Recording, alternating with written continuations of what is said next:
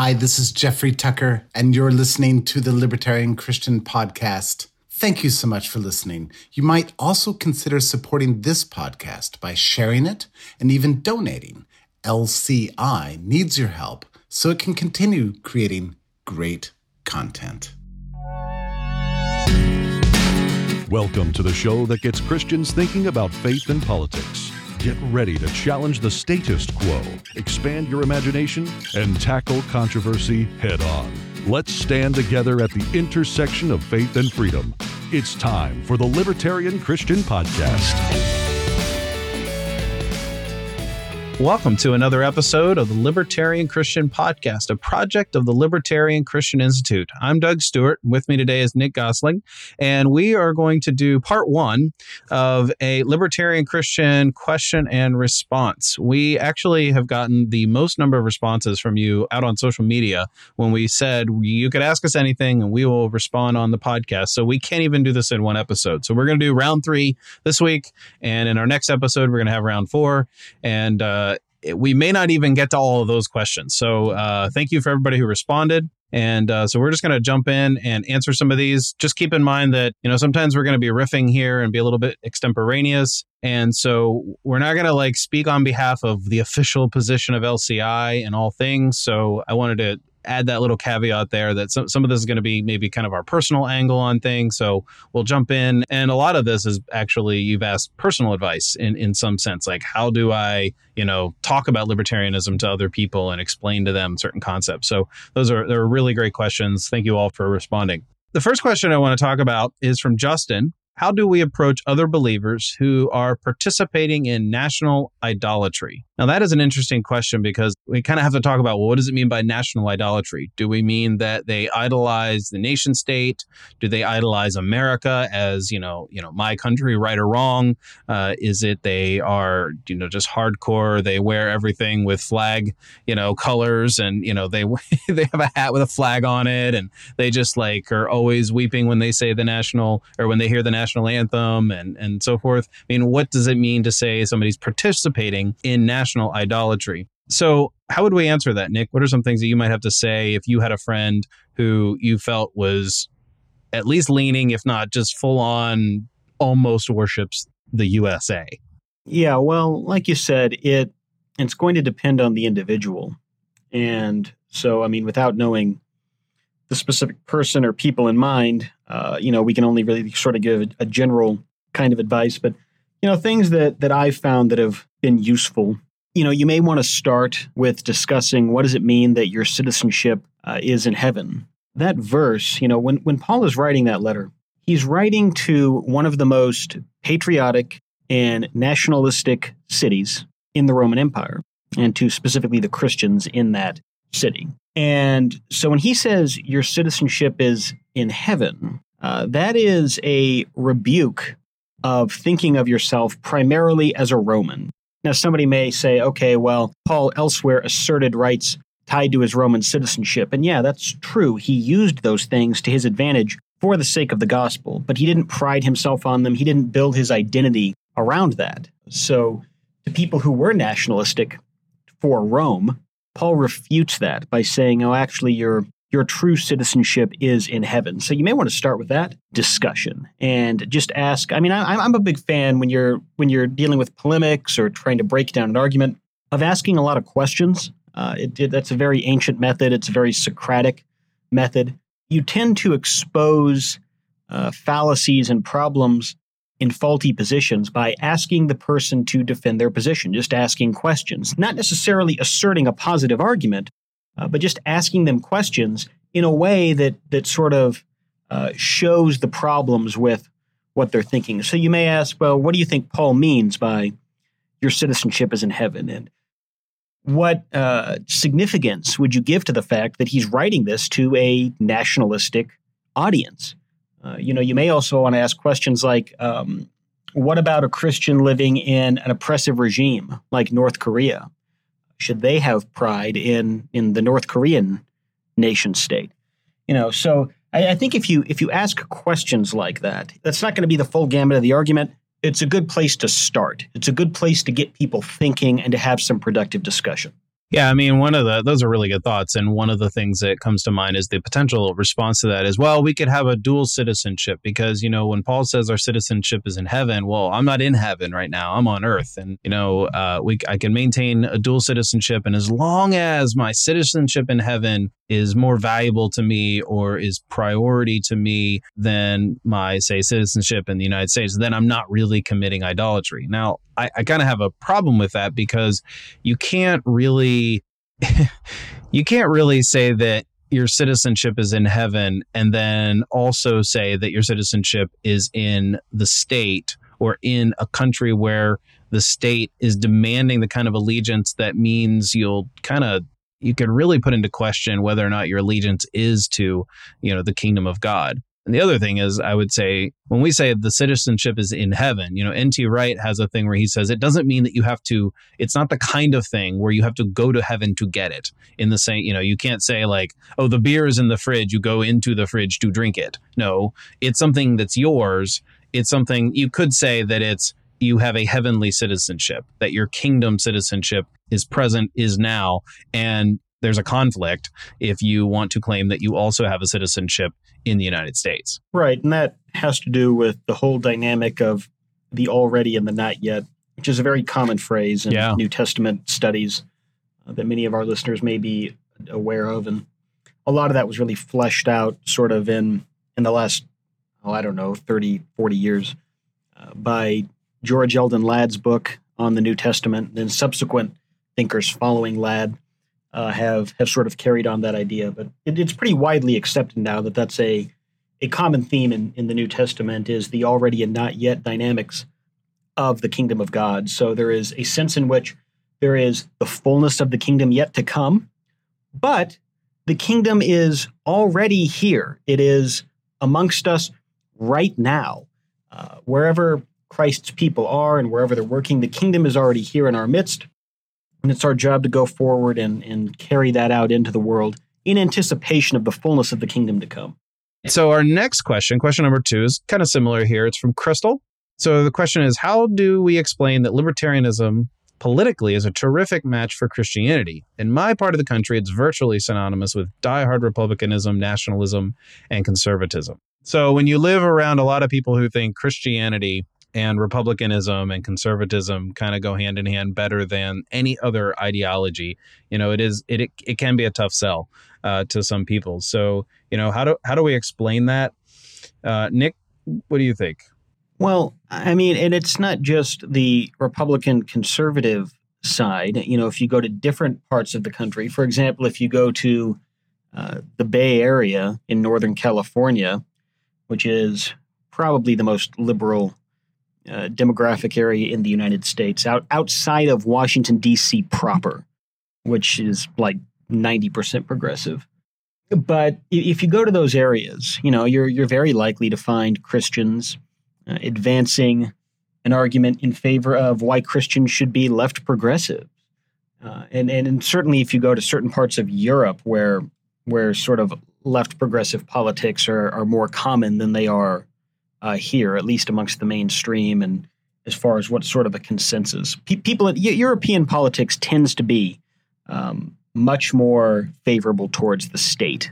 At least we have some libertarian strands in the United States. But the point I'm making is it isn't necessarily uh, just a Republican conservative thing. You might run into this with, uh, with with liberal Democrat progressives. So the heart of the question is getting past the assumption in your community and the people, whether you're in one part of the country or the world or another, how do you get past the stigma of Christianity is just kind of inherently or default associated with that kind of left or right, you know, uh, wing politics? How do we how do we kind of bring people to well, no, libertarianism offers a better way. That's really the heart of the question, right? And it kind of depends on who you're talking to in order to to sort of market, if you will. So if you're talking to somebody who's more of a conservative type you know you have to think what okay what what do they likely value? And it's going to be different for every person but let's just take this with some broad brushes here.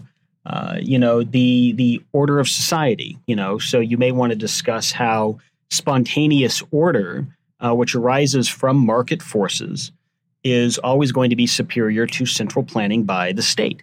Uh, you know, the, the ironic thing is conservative type people uh, typically are very pro-war, very pro-military, uh, and yet you know they'll they'll like quote Ronald Reagan and go, "Oh, government uh, can't do anything right." Well, then why do you think it can do defense right, or borders, or immigration, or anything like that? If you don't trust government to run the post office, why would you trust government with nuclear weapons? So, I mean, you can use economics, you can use just logic and common sense to kind of appeal to these sorts of things to show that well, if you really, you know, you value you value order, uh, you value uh, the the rights of your family and, and, community and churches and, and all these sort of traditional uh, sort of things, that you actually get that better out of out of a libertarian social order. And uh, Hans Hermann Hoppe argues that also in Democracy, the God That Failed. That's kind of one of his key arguments is that the state tends to denigrate and unravel natural social institutions. And you know, likewise, if you're talking to somebody who's a, a left progressive type, you know, you have to think what do what do they value? Uh, well, you know, they're if if they sort of fall into the traditional mold, they're they're probably very concerned about social welfare and the poor and all these sorts of things, and so you want to appeal to those angles, you know, and show that libertarianism is actually, or and rather the, the free market, which is a component of libertarianism, uh, is is is the best mechanism for lifting people out of poverty. So it again, it really depends on the individual, but you want to get to know them, find out where they're coming from, ask good questions, find out what they value, and then, I mean, first of all, if what they value is intrinsically good, like helping the poor, okay, that's good. Uh, preserving the the social cohesion of the family, yeah, that's good. Uh, so if it's something that's intrinsically good, you can discuss how libertarianism from a Christian perspective will uphold that. Now, if it's something that's intrinsically bad, like if it's you know out, outright racist or uh, anti-free speech or something, well, then you have a different problem, and you need to challenge that uh, with a with an ethical theological argument. But that, of course, is a, a more complex and difficult discussion. Well, and it also brings up, you know, how do you I don't think anybody would identify. I mean, some people do, of course, but uh, the types of people you're probably trying to reach here are not people who are like, yes, I'm a racist and I'm okay with it kind of people. Uh, they might actually hold racist like sentiment, or they might have very faulty views of what uh, immigrants are like, or things like that. And it may be pretty like abhorrent to you, thinking, "Oh my goodness, they don't even understand, you know, the kinds of people that are coming across our borders. They have this wildly inaccurate view of that, kind of thing." So there, there might be some things that you would have to correct if you will, with respect to like the way that they view things. But, you know, going back to the earlier question about just asking questions, find out what they value, and then just kind of stick with that. And one part of the question here is that why is it a terrific match for Christianity? Well, I would also recommend kind of telling your story and saying, you know what, if you're already a libertarian, think about it this way. If you're already a libertarian, there's some reason why you have embraced libertarianism or leaning that way or heading that direction, however you are on your journey, while also being a Christian that somehow makes sense for you. Tell them that. They can't argue with that. They might disagree with you, but they can't argue that you've actually thought through some things nobody can argue with you if you say, I've looked into the research and I did a little bit more research on immigration and it found I found out that the statistics on who's actually coming to our country, whether legal or illegal, uh, and you can kind of give out lay out the statistics and the kinds of information that you found. And you know, people can come back and say, "Well, that's just you know anybody can massage the numbers or whatever." Well, at that at that point, you're kind of a lost cause that person's kind of a lost cause, you know, and you can kind of, you know, maybe bring them back, you know, slowly or whatever. But if you tell your story, how you find it compatible, why it's a terrific match for Christianity, you can do that. Now, some of the the, the basic things um, is you know the non-aggression principle. There's a lot of things. You know, if you go back and listen to our core values episodes, which were only a few weeks back from this episode, or if you read our core values at libertarianchristians.com/mission, uh, you'll read our mission and core values. We kind of explain a little bit of like the, the the major reasons why libertarianism and Christianity are compatible, and kind of owning owning what those are for you and explaining that to other people. And it sometimes takes practice because sometimes things, you know, hit people a little bit differently. So uh, always tell your story, why you find it a, a, a terrific match for Christianity, because you know what? It's your journey and they're your friend or maybe sort of friend, depending on where they are in terms of how you're arguing, why you're arguing with them. Uh, so, you know, tell your journey with that So, again, third question here from Seth How do I come out as a libertarian when so many of my close family members are hardcore right wing folks? I think what I just kind of answered for Crystal's question is very is going to be very applicable here, Seth, because you have to tell your story. And nobody can argue that you've made a journey. They can't argue with you. They could say, well, you've gotten to the wrong facts. They could argue with where you've landed, but they can't, you know, if you tell them your story, they kind of have to listen and be like, oh, wow, he really did a lot of work on this yeah, they might be able to say, well, you're just reading, you know, if they're if they're right-wing folks, they're going to say, "Oh, well, you're just reading stuff from liberals." Well, what you could do is find things from non-liberals that they trust and read them and you could say, well, you know, this person who you really like actually doesn't agree with what your position is on something. Um, there are plenty of conservatives out there who are have some views that are quite libertarian and it is a hodgepodge because I mean, if they were consistent, they would be libertarians, not conservatives. Uh, but there, you would have to find them in various places, but you you can find them. I've surprisingly seen a number of libertarian like arguments made on National Review, uh, which I- I- as of as recently as this past year or so. So that's kind of that's kind of neat to see some things, at least a few authors, you know, shifting their views on you know economics and immigration and things like that. Um, not full endorsing them at all, but just saying that like there's arguments out there from the conservative side that are actually libertarian arguments. In terms of like coming out as a libertarian, I mean, my guess is it's not something you just be like, "Hey guys, I got something to share with you. I'm a libertarian." In the you know, kind of stereotypical, what do you think of when you think of you know coming out of a closet you are hiding in? It might just be a matter of sharing your story and saying, you know, I've given that issue a lot of thought and I think I was wrong before. And I think I actually had some wrong views about certain people or about the state of our economy. I actually thought things were really bad. And now I'm realizing that, oh my goodness, we live in the best times ever in the world. Uh, or you, can come up with anything that you've actually studied and learned. Uh, make it real. Uh, don't make stuff up, of course. Uh, otherwise, that conversation won't last long. Um, but just just be honest and be like, you know, I've I've looked into this, and they might turn an ear to like, oh wow, somebody really studied it and learned it that that may not help. Uh, you know your friends and family best. You're gonna have to tread that water in, in a certain way. Nick, do you have any advice? Yeah. So I mean, it it may help, or you know, you also have to be prepared for the possibility that some people just aren't going to want to hear it.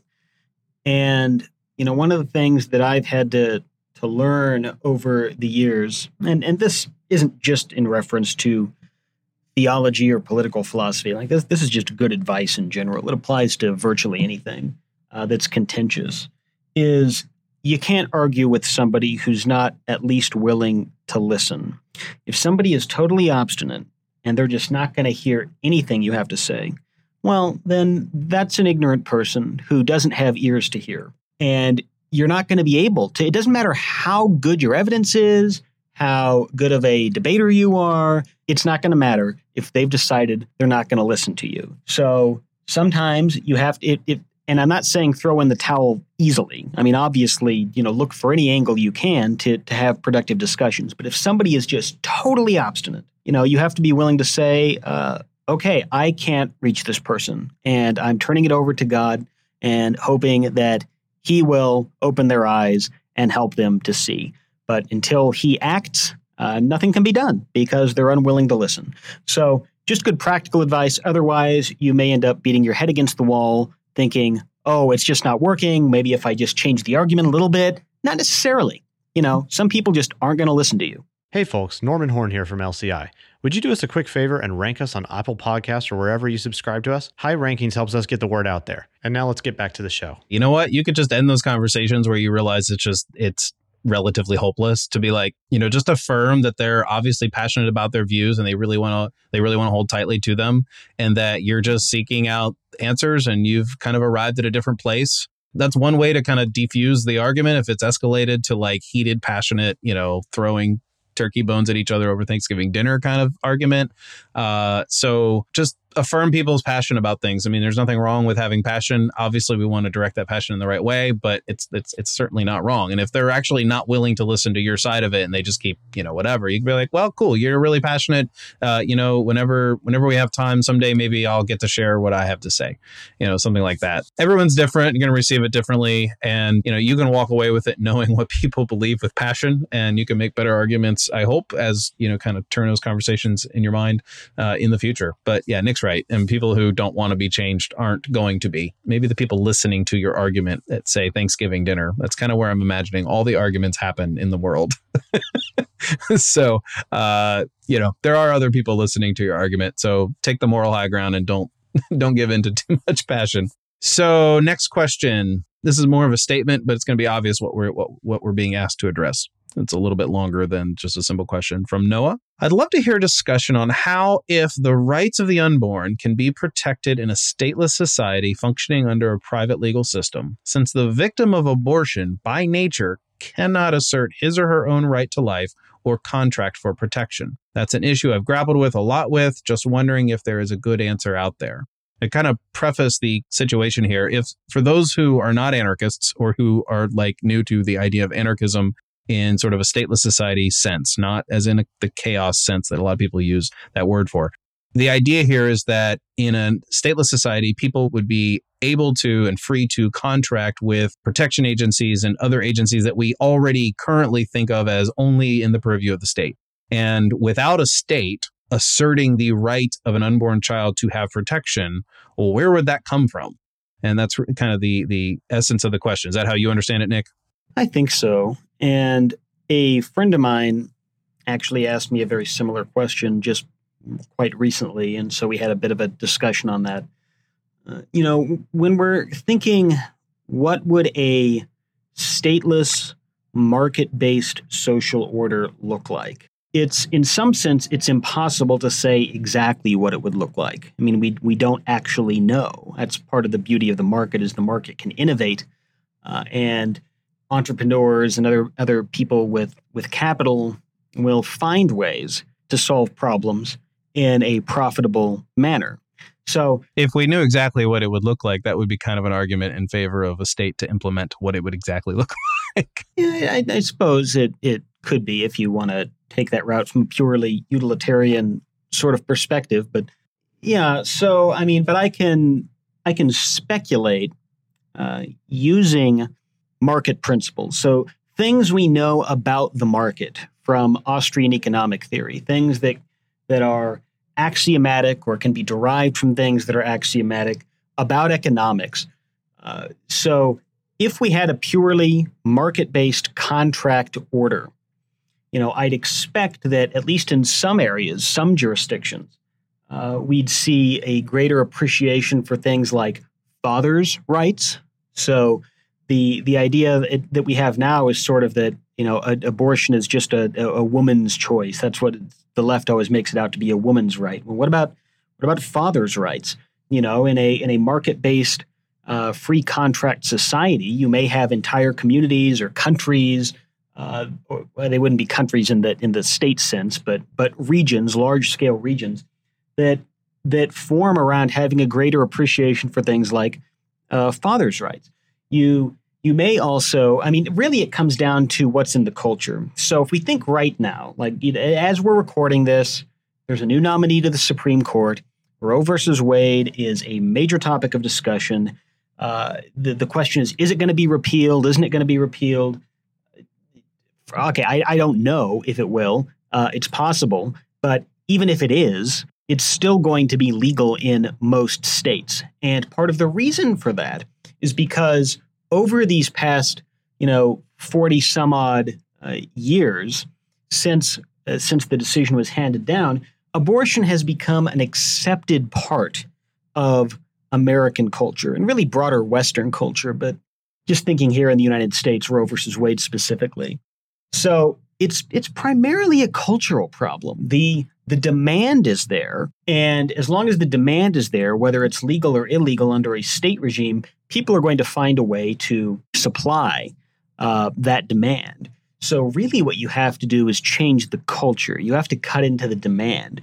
And I think in a in a stateless society, if you are really slashing into the demand for abortion through ministry, through seeing people come to Christ, uh, all, all these sorts of good things, if you're cutting into the demand that way, the market will naturally sort of suppress uh, those institutions which provide those services because they won't be they won't be profitable. And that could happen in a number of ways. It could be that just nobody wants to buy that service and so it's not a profitable business period. Or it could be that, you know, because of contracts and market pressures, people who get abortions or are abortion doctors maybe could uh, you, you know, you might have people who don't want to rent to them, who don't want to insure them, who don't want to sell to them. And so essentially, it makes it impossible for them to function if they persist in that profession. They are essentially exiled from society by the market and market pressures.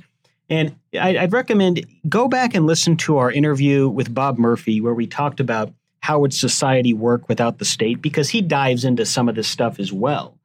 Uh, so, again, that's a very broad answer. Nobody knows exactly what it would look like. But if you change the culture and change the demand for abortion, then in a stateless society, I mean, you're not going to have Planned Parenthood running around because there'd be no taxes, and Planned Parenthood is a parasite that, that persists on, it subsists on taxes. So if there's no taxes, there's no Planned Parenthood. And if you're cutting into the demand, you know, there won't be donors to fund alternative abortion services. There won't be people who are going out and seeking abortion services. And to the extent that there are, if the majority of the market is against that and penalizing that, then it will naturally sort of die off. And so the market ends up being the most effective mechanism uh, for for suppressing these sorts of things in a in a cooperative and voluntary way. The episode with Bob Murphy is episode 29. So if you go back and listen to episode 29 of our podcast, Bob Murphy lays out that quite a bit.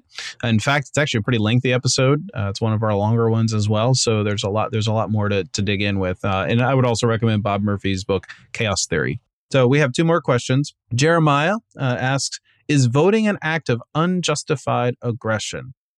Well, I guess we would have to ask the question is is voting itself aggression and then whether or not it's unjustified. Uh, so we, we know a lot of people are an audience or people who don't vote. Uh, there are people within our organization who have different views on you know whether you should vote and at what levels and and things like that. And you know we don't we don't as an organization of course endorse anybody. We don't necessarily encourage you to vote or not vote. We we have a lot of varying views on that. So uh, in one of those we have a lot of people who ask us things like this question like well I don't vote because that's a that's part of aggression. Well Nick what do you what do you think about that? I mean are we if we go to the polls, is, are we participating in the system that is based on aggression and therefore we're being unethical? How do you deal with that? Well, over the years, I've sort of landed on different sides of this question at different points.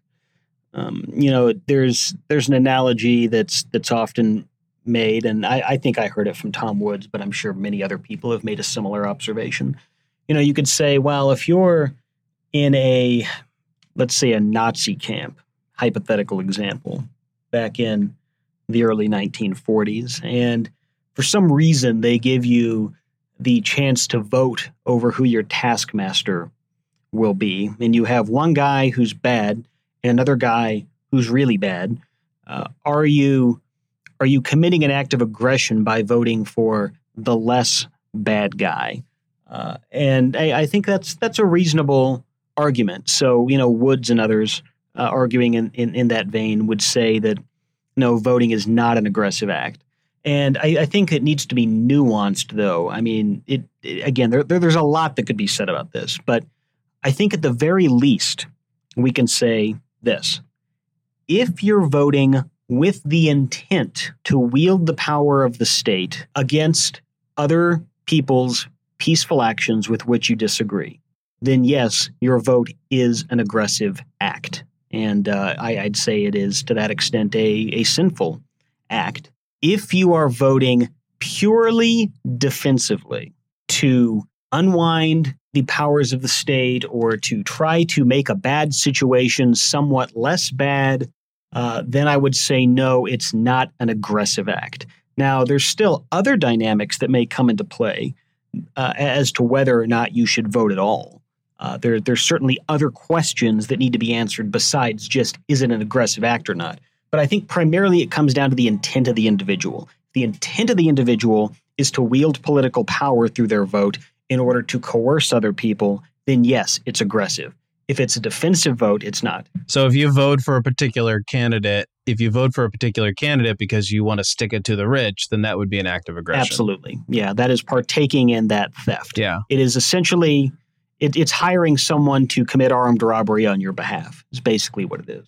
Yeah or enthusiastically voting to make sure that people across an artificially drawn line can't come and get work. Right. That's also an, an aggressive act. Now, I mean, there's other things that could be said on the immigration topic specifically. For example, I mean, you know, there's this is a very complex topic and, and we don't have time to get into all the all the details of it here, but there are there are entities and individuals who are are essentially trying to weaponize mass migration and and basically push people across borders in order to destabilize communities. That's that's particularly happening in Europe, and they're starting to try to bring it here. So that that is an issue. Yeah. But but you know intrinsically, state borders are are artificial. What we need is a recognition of property rights. You know, your your house can be a border, your business can be a border. Just just property that's actually acquired on a free and open market uh, has borders, quote unquote.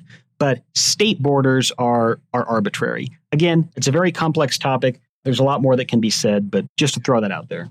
Yeah, I mean, and the the other idea behind voting that we you know we can get into, we should probably have a whole, episode on this. Um, there's some libertarian philosophers who are kind of have done a lot of thinking directly about the ethics of voting, uh, but you know one thing that we could say about whether or not it's an act of aggression, I something I thought of is that you know your vote really doesn't count in one sense because you have like a one in sixty millionth of a chance of deciding the vote for say president or whatever.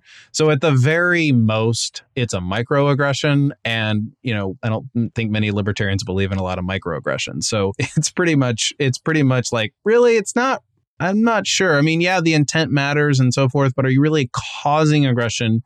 Uh, you know, I'm not sure. Uh, but it is a, I'm just throwing out some thoughts there. It's just a matter of, I mean, it's complicated.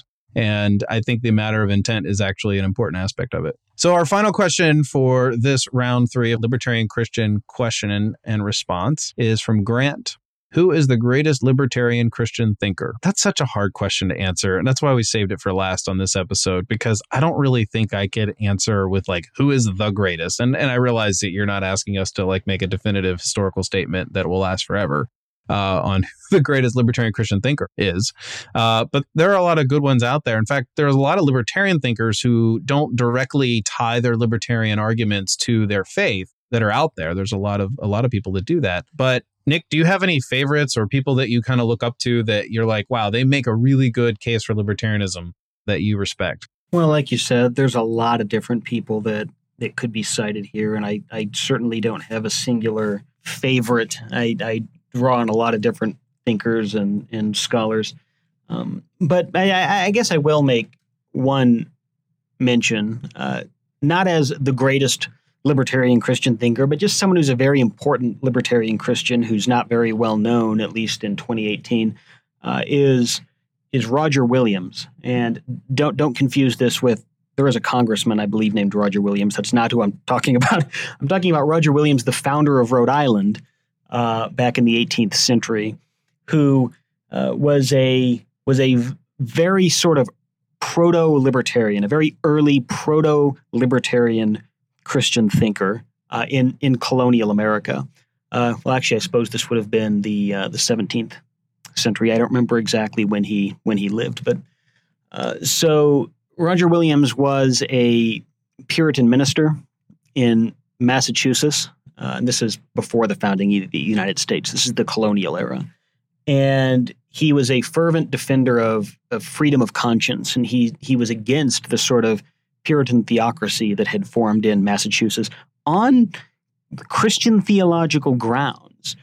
And he was persecuted and basically uh, exiled out of Massachusetts, and he went and founded Rhode Island, uh, specifically Providence. It's named Providence because he viewed it as being from the providence of God. And for a while there, Rhode Island was sort of operating as a as a anarchic society uh, with with strong Christian overtones.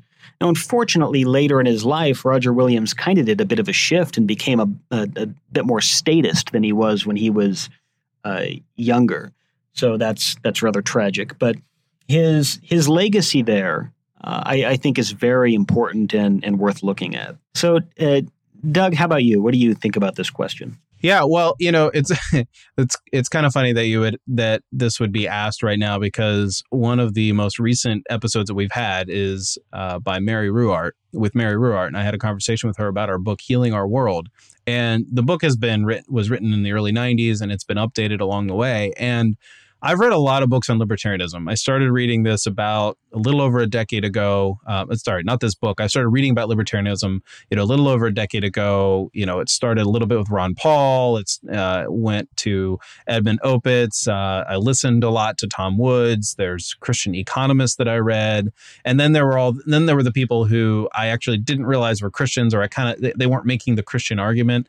But uh, you know, honestly, Mary Ruwart does an excellent job of connecting um, in a very non preachy kind of way, if I could kind of say it that way, in her book, Healing Our World. So I'm kind of enamored a little bit right now with the arguments and the way that she's making her argument in, in her book uh, right now um, I realize that that's not sort of taking in the broad scope of libertarianism or even, as Nick kind of says, proto libertarianism uh, as well. There are a lot of really good uh, writers out there Edmund Opitz, David Lipscomb. Um, you know, you have people like Larry Reed, who's a Christian. You have great arguments being made by new voices, like in the book Call to Freedom. You have uh, John Cobin, who's written books like Christian Theology and Public Policy. There's just a lot of really good uh, Christian thinkers who have written about the state, who have written about the Christian critique of the state. Uh, what I, what I wish were true is that I could tell you that some of the writers that are really scholarly regarding you know biblical theology, like people like Walter Wink or Walter Brueggemann, in that sort of sphere of Christianity, I really wish they could embrace libertarianism because they make so many really wonderful anti-empire, anti-state arguments.